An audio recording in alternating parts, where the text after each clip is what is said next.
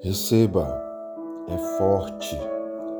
Neste exato momento, Deus está aumentando suas forças e renovando sua fé, tirando toda a dor e toda a inquietação. Vem coisas grandes, vem milagres, vem restauração sobre a sua vida. Reflexão do dia: atrás de um rostinho bonito pode haver uma alma perversa. Atrás de doces palavras podem haver inimigos ocultos. Cuidado, nem tudo que reluz é ouro. Tá achando que não tem mais forças? Pensa em Deus. Você está sob a proteção e assistência dele. Não desanima, tudo passa.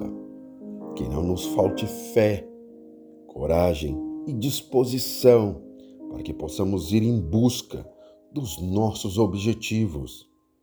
Para os fracos, uma simples queda é motivo para desistir.